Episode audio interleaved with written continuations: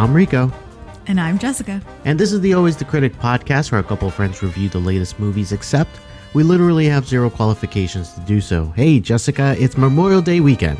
It is. Happy Memorial Day. Thank you for all who have served and are serving. Um, I had a great day. Oh, yeah? Yes, I did. What'd you do? Oh, yeah. We went to play mini golf today. Hey, look at that. and I got slaughtered. My sister beat me by a lot and I didn't you know how you're just talking smack like beforehand you're just like oh yeah like I'm gonna beat you so dirty like I'm so good at this she was doing that and like she did it like she is She really good at mini it? golf Ooh. apparently Ooh, that that's the worst when you run into that. yeah Oh, that stinks. it was Well, for you, it's yeah for me yeah exactly. Um, yeah, I didn't do anything as exciting as mini golf, but I did go and have barbecue with my dad. oh So- nice barbecue Yeah, some barbecue. So, so like we had like a platter of, uh, you know, chicken, ribs, uh, pork, and uh, yeah, it was great. It's great stuff. oh man yeah America Yeah, exactly. Uh, this usually Memorial Day weekend marks a pretty big weekend, obviously in America because of the holiday that we're celebrating, but also it's usually a big deal in the box office. And this year, look at that, was no different because we're going to talk about uh, a movie that did really well at the box office, uh, given everything going on with the pandemic. Uh, but before we get into that, if this is your first time listening, go ahead and subscribe on your favorite podcast app. We're on Apple Podcasts, we're on Spotify, Google Podcasts, and many more. And if you do like us, go ahead and give us a review on Apple Podcasts. Five stars goes a long way for us.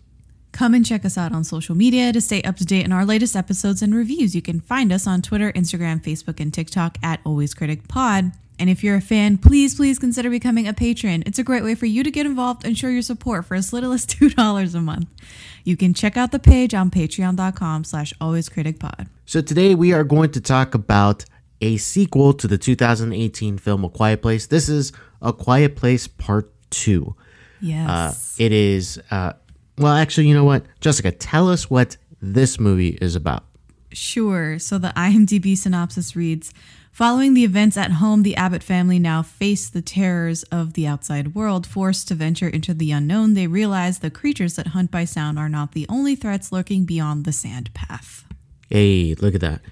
So, uh, this movie is written and directed by John Krasinski. He is back as the director for this movie after his very well received first installment of this move of the series. I guess is if you want to call it that. Yes. Oh. Uh, we don't know if it is. Uh, also, he did have some assistance with the writing, uh, Mr. Scott Beck and Bryan Woods, who also They actually did not have a hand on the sequel. not on the they sequel, just, just, on the first, co-wrote the first movie, which is why they're so credited because it's the IP. because but it's the IP. they didn't really have anything to do with the screenplay Right. for the sequel. But we do have pretty much everybody returning and some new faces. Uh, we have Emily Blunt is back. We have Millicent Simmonds, Noah Jupe, that makes up the core family. J- John Krasinski makes an appearance in this movie as well. Uh, and then newcomers, uh, Cillian Murphy and Nope, Killian. Killian, Killian. Murphy. Yeah.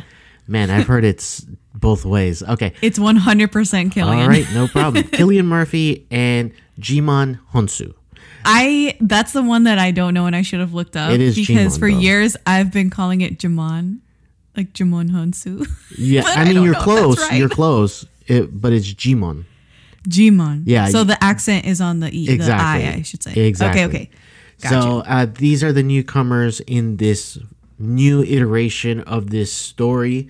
Uh, as I mentioned, the box office very, very well done. $48.3 million opening weekend, which Yeah. was actually pretty good. Um, and it's currently worldwide at 80.5 million. Uh, Jessica, how did audiences and critics receive this movie so far? Yeah, everyone loved it. It's got a 91% Rotten Tomatoes score. It's fresh as fuck. And then 94% audience score. That is correct. That's insane. Yeah. Yeah, that's a really high, score. Yeah, the critics' consensus reads a nerve wracking continuation of its predecessor. A Quiet Place Part 2 extends the terrifying world of the franchise without losing track of its heart. Yes. So now that we've got the details and the stats out of the way, Jessica, what did you think of A Quiet Place Part 2? I was very impressed with it. You know, I don't like sequels. I did not need a Quiet Place 2 sequel um, at all. But this movie was very well done. You can tell that they tried to take it in a new direction and not tread over the same ground as the first movie. Um, and that was nice. So I appreciated it. I thought it would go more like scary. Okay, yeah, a, a scarier version. More like Walking Dead type, where it's like, oh my god, these people have lost their minds. So, but it was a touch of that, but not as much as I thought. Not as much. Yeah, but it was good all around, and I don't think I had any really problems with it. Yeah, th- that's what surprised me when I walked out of the theater is that I I really liked the movie. I thought it was Yeah. very good. And not because I wanted to find a fault in it, but I was racking my brain thinking was there anything wrong with it? Was there anything that I would change or or did was there something that stuck out to me that maybe eh maybe they shouldn't have done that? and I I couldn't really find something that like bothered me to the point where I would say, "Oh, I didn't like that." No, Yeah, everything was very well done throughout this movie. Um, the story itself, like you said, the way they take it into a slightly new direction. They don't expand the world like this huge place or anything, but they do move out of their general area from the first movie. So we do see what is life outside of you know their little cabin or you know their hmm. little house that they had with the with a farm. What else is beyond that? And so this movie does do that. It gives us yeah. and who's out there. It went into the woods. It went into the woods. Sorry, another Emily Blunt movie. Yes, exactly. Um, so I really enjoyed that, and I really like, um, yeah. you know, so uh, Killian Murphy is kind of the catalyst for this movie. He is No, I would say that um, the daughter Millicent, Millicent. Simmonds Oh, yeah, that's fair. is the catalyst. She is the one that kind of pushes going forward the action of or how we get to the action. yeah, but it's Killian that brings that almost like that father figure since Yeah, he becomes a new Krasinski's father- not really in this movie. And Yes. spoilers for the first one, Krasinski does sacrifice himself in the first movie. So Killian does take over as the begrudging father figure here because he doesn't want to do this. In if you watch the trailers, you'll see that you know there's nothing here. He even says it to them, uh, but it's it's a great role for him. He did such a wonderful job to make you feel for him as a person because you could tell he's lost everything. Everything Yeah. in his life is gone.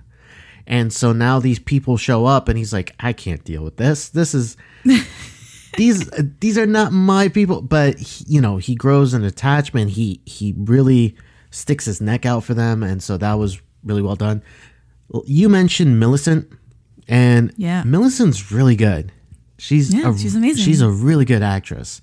and it's really nice to see like someone who's actually, you know, challenged or has a, you know, disability that Yeah, yeah. they're the ones that got the role of a person Yes. who has a disability. You, right. you know what I'm saying? Because you Yeah, know how she is- sometimes um, I don't know if she's completely deaf, but if she is hearing impaired. Yes. in real life. So that's I feel like that's amazing. that is and me. because you know how Hollywood is sometimes. no, I, yeah, They'll- exactly. they'll give- we have this conversation Yeah, we've had this day. conversation before.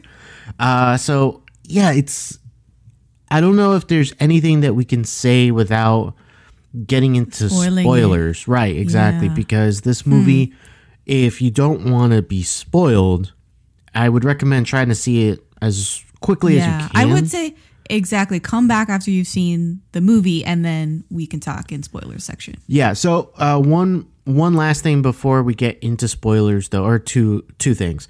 Uh, first, with do you think that with what we saw in this movie, do you think that they would return to this world again for like a third installment? Uh, I don't. Oh, I hope not. I hope not. Uh, We said the same thing after the first one. Like, there's no They'll need do for a it sequel. though. They'll do it. They'll do it if it makes money, obviously. because it's if it's gonna make money, they'll do it. Yeah, I mean- just like um maybe like Snowpiercer's a great example. Like, why did they create a Snowpiercer show? exactly. Didn't need it. Didn't need it. but you know, Again, it's gonna make money. If it if it makes money, Hollywood will beat it into the ground until it stops making money. Uh, I think. Obviously, I don't want to see it because of the fact that it's not necessary. I think was the fir- was the this first- sequel no, necessary? no, this one wasn't necessary either. But like, it still did a great job of doing what it was supposed to do, which is expanding the world. Uh, so I don't think we need to see another version of that because I I can't imagine what exactly you would go to, what lengths you would go to in the story where it's still captivating, it's still draws you in without it getting over the top or without jumping the shark. Again, You know? they'll do, they'll find a way. They'll find some. No, no. So Walking Dead this did the same thing. They had a spin-off show, Fear of the Walking No, Dead. no, I, like, I understand that. What I'm saying is, way in my head, I can't imagine a compelling enough story that is actually good that doesn't tread on the themes, the ideas that we've already seen in the first two movies. So, Hmm. If somehow they figure out a third movie that you know does not follow the formula that we've already established in one and two like it doesn't repeat itself then hey you know what? Good on them. But i'm not excited or don't want to see one because i feel like they would ruin what they've built and established. Because i really like what they've built and established. That is my main thing. Uh, so what did you give this movie on a scale of one to five? I walked out of the theater going, "Oh, it's like a three and a half," and then I was like, "No, give it some credit. It's four and a half. Sorry, four out of five. Oh, I was about to say four and a half. Oh my god, Jessica, keep giving a four and a half. yeah, your eyes started bugging out. Yeah, I gave it a four as well Okay. because I think this movie does a lot of good things. John Krasinski's direction, uh, like you could see in the way he holds the camera in certain places, uh, just the general acting overall, everything is good. Everything is great, even. And so we'll go ahead and we'll talk it and break it down in spoilers right after this. The greatest trick Houston, we have a problem. I am your father. I see dead people. the devil ever pulled Pay no was convincing the world You can't handle the truth. he didn't exist. Oh, what's in the box? All right, so let's go ahead and talk about spoilers for A Quiet Place Part 2. Uh, so let's basically start off where the movie starts off. The movie throws us back in time to day one. yes, it picks up with a prequel sort of. Yeah, it, it- this movie mixes in a pre- prequel and a sequel in one, pretty much. Yeah. So we get a flashback of what happened on day one of the invasion of these aliens. Uh, there was a lot of tracking shots. Did you notice that? Like there was a lot Yeah. of like Krasinski was like, "Hey, uh, if I'm gonna direct this movie, let me like really get into my Flex. bag and flex." yeah, there was a lot of sh- like one take shots, like, and although there's like one or two moments you can kind of tell like it wasn't really a one take, so the camera like does a sm- a transition to make it look like it's one take, but it's not. Uh, but other than that, no, it, it's it it establishes what the world was like before that. Very Americana, Americana. you know, Main Street, and I mean like Main Street, like there's little shops and everybody's at the you know baseball game, and you know all this like stuff like eating like an a apple. Little League game. Yeah, it's a little league game.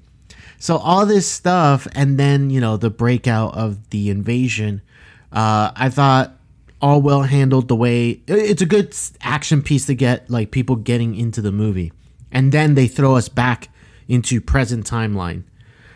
So, is there any moments, uh, I guess, from the first half of the movie before we get to you know the reveal of the location where they're trying to get to that really stood out? So two things. I really like Emily Blunt in the car, which is the trailer scene where Ooh, yes. she's going backward in her car and there's a bus barreling down on her. That part is amazing. That was a stunt, and she did really have a 40 miles an hour bus coming toward her, and that is like a real life stunt. So I really appreciate that. that is wild. And that is the first take of that scene. Like they hadn't rehearsed it with her in the car or anything. And so that was the first time she like experienced that and she was like, let's just go, let's just do it. And then that is the take you see in the movie is like that's that Wow. first take. So I appreciated that stunt that they did. And then I also liked that moment where they're walking in the woods and it's the end of the the sand The sand trail.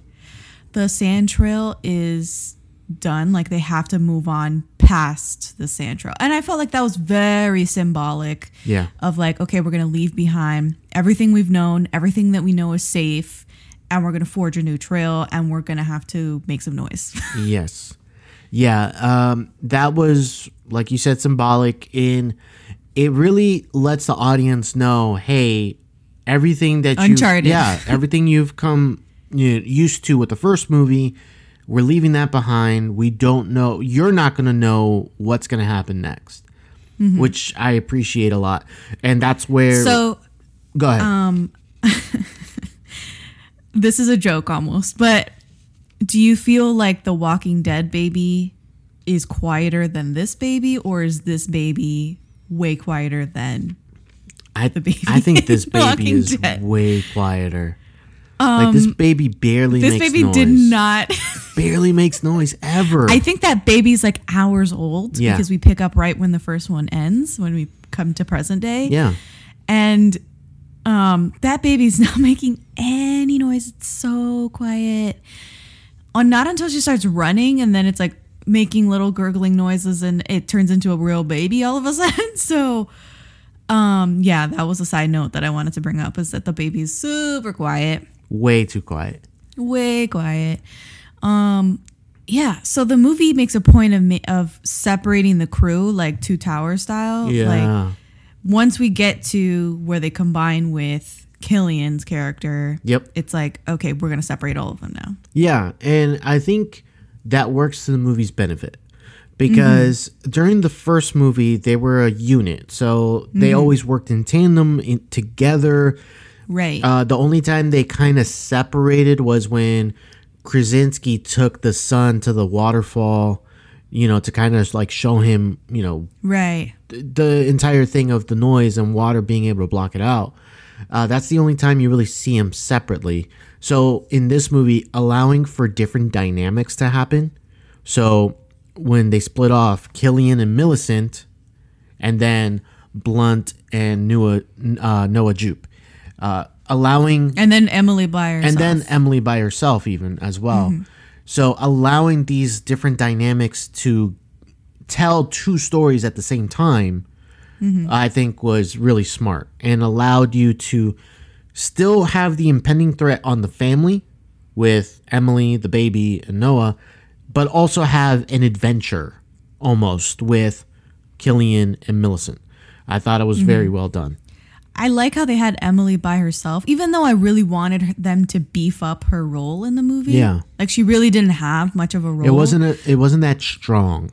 Yes, but in a sense, I really like that they gave her a moment to kind of rest and almost mourn. Yeah. You know what I'm saying? Like she is on a mission. She is going to get medicine for the son.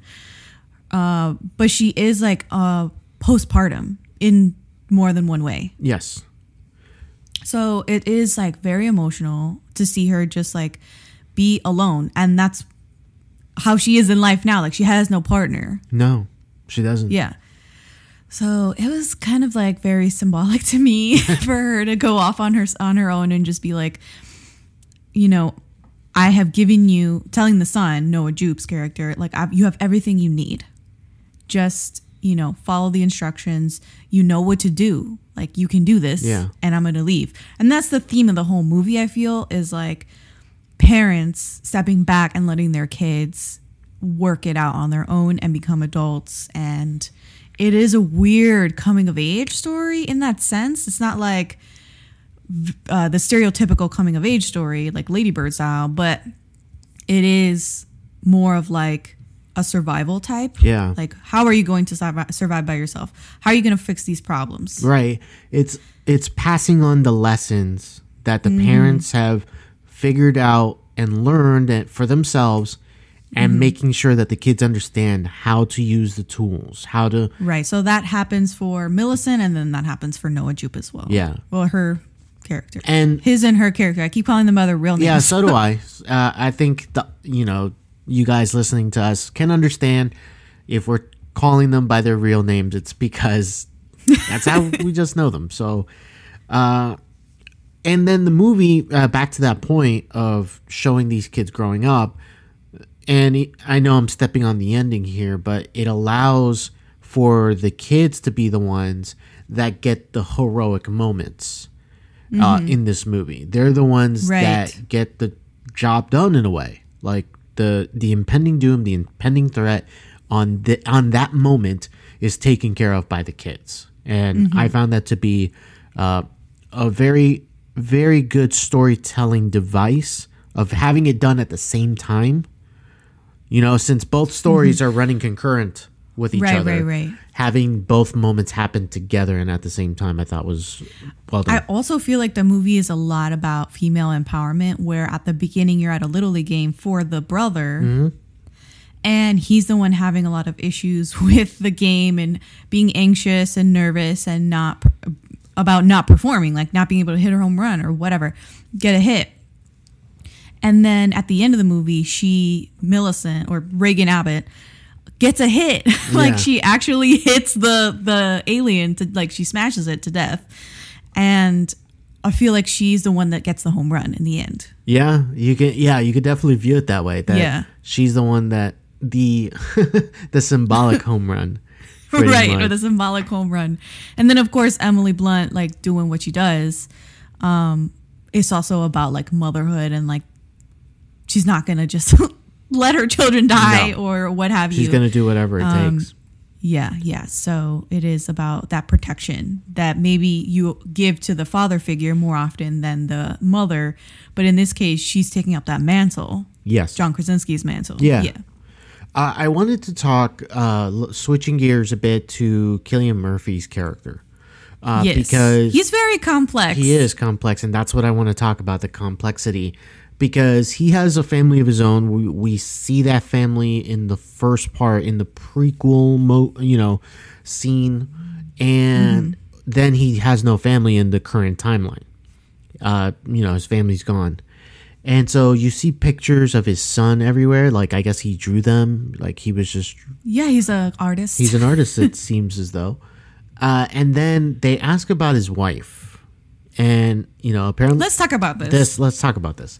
So Okay. his wife has some type of terminal disease, Right. and she was losing it by the end. And Yeah, she was in such excruciating pain. They had to leave their house or farmhouse to go to a place where she could scream. where she could scream, and they would not be in danger of being found by those aliens. So they went to what is it like a steel mill or something? yeah, that's what it looks like. It looks like a Some sort of indus- like um industrial looking um, factory, and there's like a shit ton of concrete in there, and so they just went underground exactly. where they could be soundproof.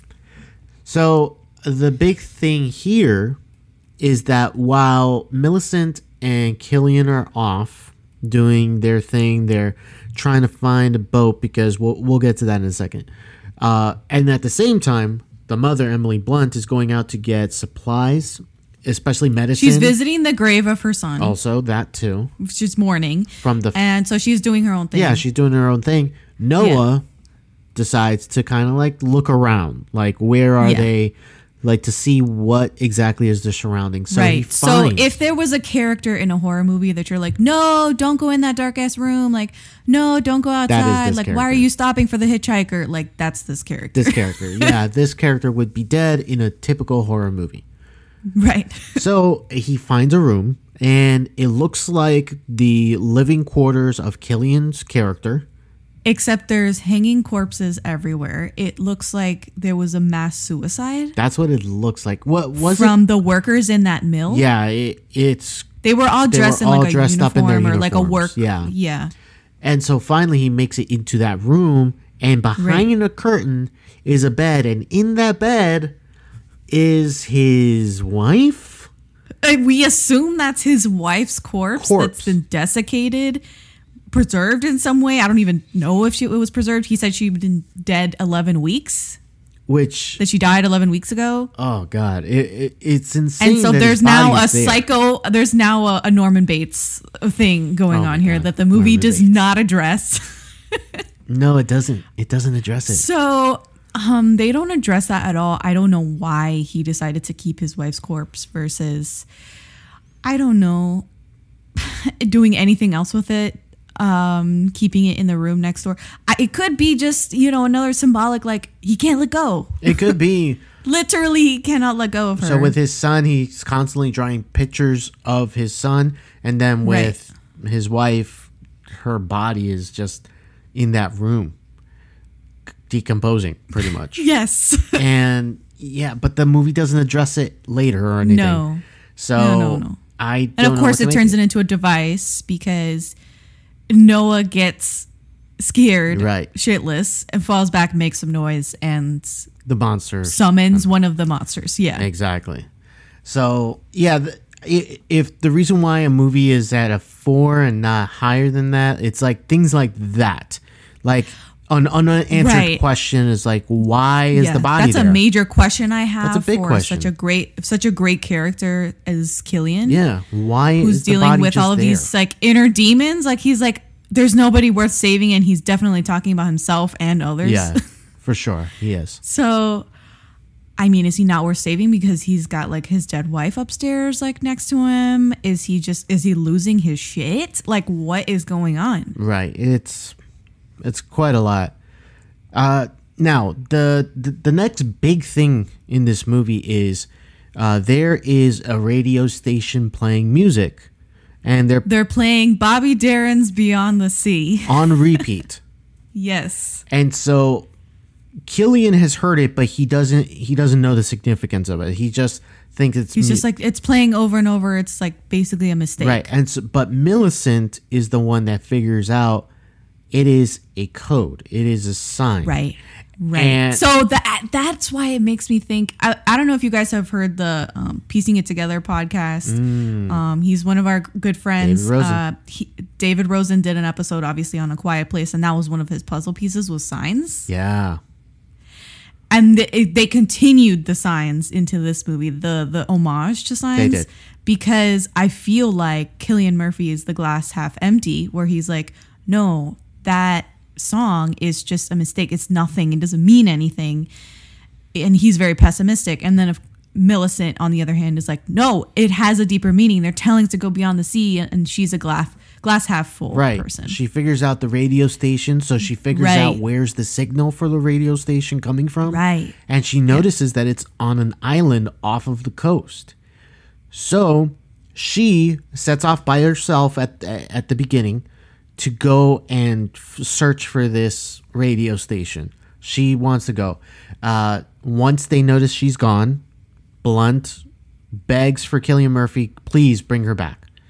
So he does find her at, at an abandoned train that has been attacked, uh, which was like severely attacked by these aliens. There's like holes through cars and everything. Yeah, yeah. So after an encounter with one of the aliens, then Killian decides, fine, we'll go. He finds a boat. Yeah, let's pause here because every time they kind of put it, they don't necessarily change the POV shot, but what they do is they change the POV sound Yes, in the movie. the sound of the So movie. whenever it's like, oh, this is Millicent's point of view, everything's silent. The movie is completely um, soundless, and I felt like that was so um, unnerving and jarring and it just made me stress out so much. Because obviously you're just seeing everything and you cannot hear what's around you and that's paramount because when an alien pops up on her like she doesn't hear it until like it moves around. So you're in the same boat as her. Yep. and it's it's done to great effect. It is. and it's not done like throughout the movie because like you know she's a major player in this movie. They don't keep doing it like as soon as Killian comes or you know like back out of it. It's but the points the times that they do it, it's so effective. I'll never forget when she wakes up after the encounter on the train and Killian like she wakes up and there is nothing, no no sound because her hearing aid is nowhere to be found. So she is frantically looking for it. She steps outside and it's just deafness. Like there is no sound whatsoever. And the It's like a and vacuum. the audience even was kind of like, oh, like there's like a sense Yeah, of dread like, oh, from the audience, uh, because we did see it in theaters, and the even the audience was like, oh no, like you can hear Yeah. it in the room. Uh, but then he comes back with the hearing aid because he needed it to He make sure. So we'll skip to the part where they actually get to the dock. It's at night. Uh, this part was yeah. kind of wild here. They get So this is the part where I thought they would go even more buck wild Right. with it, just from what I've seen of other apocalyptic, or sorry, post-apocalyptic civilizations that just like lose their fucking minds. Um, you know, Walking Dead style, where it's like, oh, they're just eating the natives, like they're just eating anybody that comes by the camp. so now they're cannibals, casual, casual cannibals. yeah, Um, so I was expecting that level yeah. I, I, what we did find was I don't think I've ever seen this kind of thing before where it was like a community living in the docks and on the damaged boats. yeah. Um, I, I don't know why they were living there. Bec- Why they were living there unclear. Unclear. Where do they get their food? Are they just fishing for it? Like They must be fishing. Does that make for it. noise? Like I know it's Yeah. like and so and they're all like really like uncapped, scraggly looking, scraggly like looking. dirty. Yeah. And apparently they kind of hunt And they have a they set a trap Yeah, for they set a trap. and Millicent. with a little girl. with a little girl, which reminded me of King Kong as well. Like the first person out is always like the least suspicious. and so, oh my God, yeah, the little girl puts a bunch of what is it? Like, Basically, um, like uh, puts a noose around his neck. puts a noose around him first Yep. and then covers him, like it tangles him up in fishing wire. yep. And um, So he can't really move. noise, like bottles. Yeah. Yeah. So he can't really Glass move because he'll make noise. right. And so that's when they grab Millicent, and things are about to get. There is was no dialogue here, No. which just makes it more like weird. Yeah, Bizarre. but things are about to get weird because they're taking Millicent away, and then we get a call back from earlier in the movie when he, he basically tells Millicent Yes. dive into the Yeah. water. Uh, he signs it to her Yes. because she had taught him how to basically say dive through sign language earlier in the movie during the baseball scene. the prequel. Yeah, during the baseball scene of the prequel. uh, and so that's when Cillian kind of learns f- firsthand, at least, but through his own admission, is that they can't swim. These monsters, they can't survive Right. in water because he sees it and he notices that one of the aliens gets Is in the water and is super struggling. So Yeah. So he kind of figures that out and then millicent gets a boat and is able to drag him and they make it to the island. And this is where i was like oh. And i thought i think i know what's going to happen here at least entering in. This is going to be a community that has not been affected by them at all. And i was kind of right because this is a community that is offshore, so they don't have any encounters with these aliens. Pause. There. Why? Do, pause. Back when they started taking Millicent, why do you think they were taking her? One hundred percent. I thought, oh, they're gonna rape her. They're Oh, trying yeah, to yeah, for procreate sure. over here, like do a news colony or Yeah, something. they were gonna was, like repopulate the They were earth. going to do some evil uh-huh. stuff for sure. Yes. without a doubt. This is a group of people that are unhinged, that are just I was like, these is inbred folks over yeah. here. they, I don't understand. They had Yeah. bad intentions in the four hundred days since the uh, since the attack. the apocalypse. they have developed some unhealthy thoughts. Okay. So we're on the island, and it's like a haven, pretty much for for it's untouched. It's just people basically living their lives. Very naive. Very naive. Like it feels they're, like. they're just talking to them and like Cillian's like stunned. Like they really they haven't been touched by the aliens ever since they landed on this island. Right. They when know about everything that happened, obviously, Right, right, right. but they are not affected. They haven't had to live through it. No, they haven't. And so this is where we meet uh, Hounsou's character, uh, who kind of gives us the expository, you know, reason why they haven't been touched, and it's because we found Mm-hmm. out they can't swim. So the Coast They Guard, are like the commu like uh, what was it? Like the government basically kind of happened upon they can't swim. yeah. So let's get everyone on boats and just send them off. But the problem is the that people started fighting and making noise. So out of the, I think it was like twelve boats that they sent, only two of them made it through, Mm-hmm. uh, something like that. So, but here's the big problem, though. The problem is that one of the boats that was on the dock from the attack with the scraggly people, one of those boats. Is that what we're calling yeah, them? The scraggly people. one of those boats had one of these aliens on it and it drifted to the shore. Mm-hmm. And one of the aliens gets to the island. Bad news. Now you got an alien on your loudest fuck. And it starts taking people out left and right. Just Yeah, taking people fast. And so I I I knew this was gonna happen. I knew that part was gonna happen. I just There was no doubt in my mind that this was going to get ruined. Of course. Of course. Yeah. And so I was just wondering if the movie was going to do. So, you know, the scraggly part, uh, the scraggly people? Yes. you know what I thought was probably going to happen? I honestly thought that the people on the island were going to have like this facade of, oh, we're good. But, you know, they were do some wicked shit, you know, like. Oh, I see, I see, I see. Like that was my. Right. That's what I thought. Was like the happen. cannibals in The Walking Dead, where they're like, "Welcome, yeah, we accept everybody," and they're like chopping meat in the corner. Right, exactly. That's what I thought may have gone in that direction, but they didn't go in that direction. They no, were just no, no. It was like a true it was a utopia true, like, up in there. Hey, we're really nice, and then alien comes and kills them. We're playing Bobby Darin. How bad could we be? exactly. uh, so yeah, and then finally we get to our our big crux, our big climax of the movie, which is two things are happening at the same time. They are getting Yes. to the radio station, so she can send the waves of the sound out from her Send that frequency from her Hearing aid. um, Yeah, Exactly. And then on the other side, we are seeing Emily, Noah, and the baby trying to be inside. Breathe for their lives. Yeah, exactly. Because they are inside of that shaft, but if they close it It's for too long, it's airtight. So if they close it for too long, then they can't They breathe. got nowhere. And they're running out of air from their oxygen tanks as well. Right. So it's all about time. It's a ticking time Yes. so I really appreciate this because you're seeing two different things happening at the same time with two characters that you have grown to really uh, grown an attachment to in Mm-hmm. Noah and Millicent. And I just found They each take out an alien. they each take out an, an alien. How did you feel about like as that moment ends? Credits. I'm fine. You were fine with it.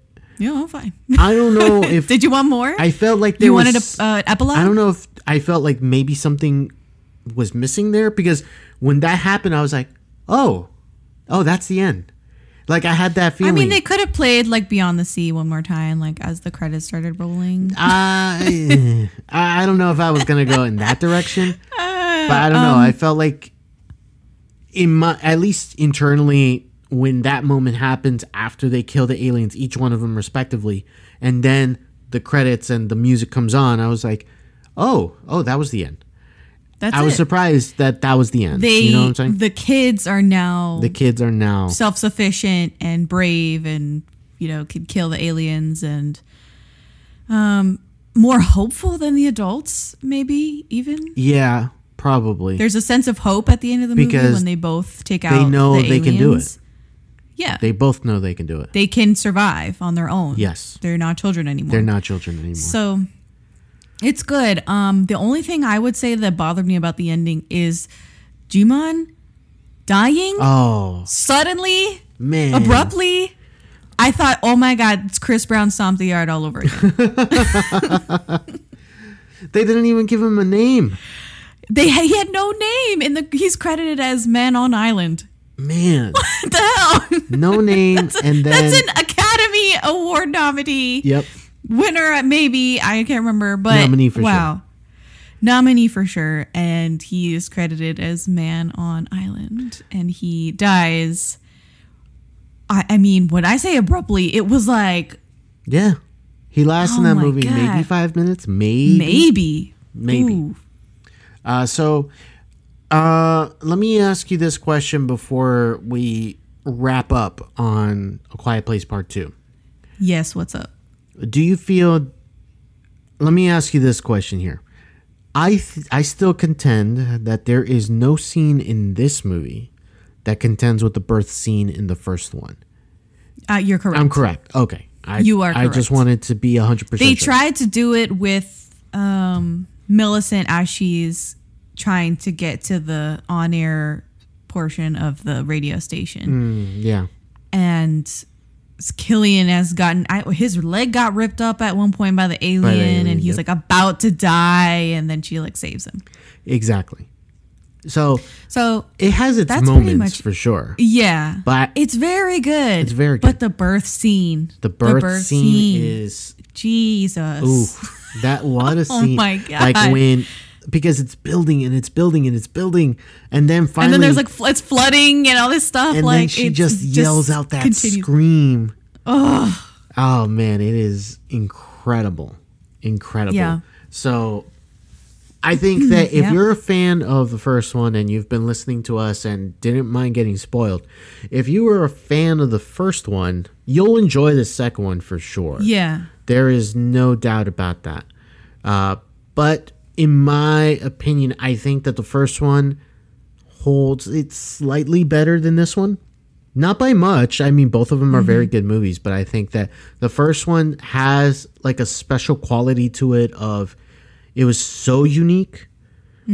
And also, it was so self contained within that family story. So every beat, every moment feels like it's urgent throughout the movie you could feel and i'm talking about the first one you could feel yourself even breathing because you were in a yeah. place where that's what I said. I, I think that's what I said in our review. I was like, my breathing was too loud the whole movie. yes i remember during the first one i felt the same exact way i couldn't breathe in moments because i didn't want to ruin the way it was being seen the first movie uh, we all sat in that theater quiet and i remember I saw it twice. I saw it before I saw it with you.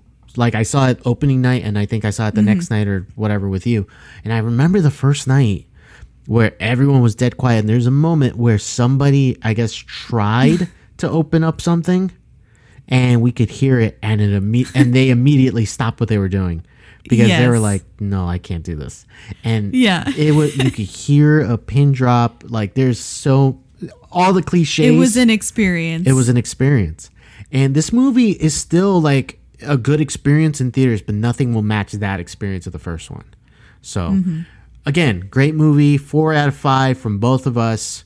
And if you want a good movie to watch in theaters and you've been wanting to go back to theaters and you feel safe to do it and everything, hey, this is a good one This to go. one. This is a good one to go back to. So that is our review for A Quiet Place 2. A great movie Yes. for Memorial Day weekend. It's hot out there. Cool yourself off in the theater. damn hot. It is. It really is. Especially here in Florida, we've been dealing with mid 90s and upper 90s the last few days. It's It's awful. awful. It's terrible. Uh, but enough of us complaining. If you really enjoyed this show, thank you for so, well, thank you so much for checking us out and checking out this episode. If you like the movie, let us know. Uh, we are on all the socials. We are on Instagram. We're on Facebook. We're on Twitter. We're on TikTok at Always Critic Pod. So you can go ahead and check us out. Let us know your thoughts on the movie. Did you like it? Did you like it more than the first one? Let us know. Also, if you're checking us out for the first time, thank you. Why don't you go ahead and subscribe to the show on your favorite podcast app? We release a new episode pretty much every week of the new movie that comes out. And when there's not a new movie, especially during the pandemic, uh, we went ahead and we did a bunch of different special episodes like Hall of Fame episodes and rewinds of old movies we really like to watch. So go ahead and check out our podcast feed. And Jessica, if they've already done that and they've already uh, followed us on Instagram and all the socials, if they've already left us a review, which by the way, it should be five stars on Apple Podcasts, leave us that. If they've done all of that, what else can they do? Yes. Your next step is to become a patron. Guys, for $2 a month, it's such a great way for you to get involved, to be part of the show. We will read your name in the show. Yes. we will do all sorts of things you can see um, on patreon.com slash always critic pod, all the three tiers and what is included. Obviously, exclusive content to Patreon subscribers. And that should be you, Yes, truly. it should be you. and we look forward to you becoming a patron. Now, yeah. now that that's all out of the way, I really want to thank you guys for listening. That has been our show. I'm Rico. And I'm Jessica, and this has been the Always the Critic podcast.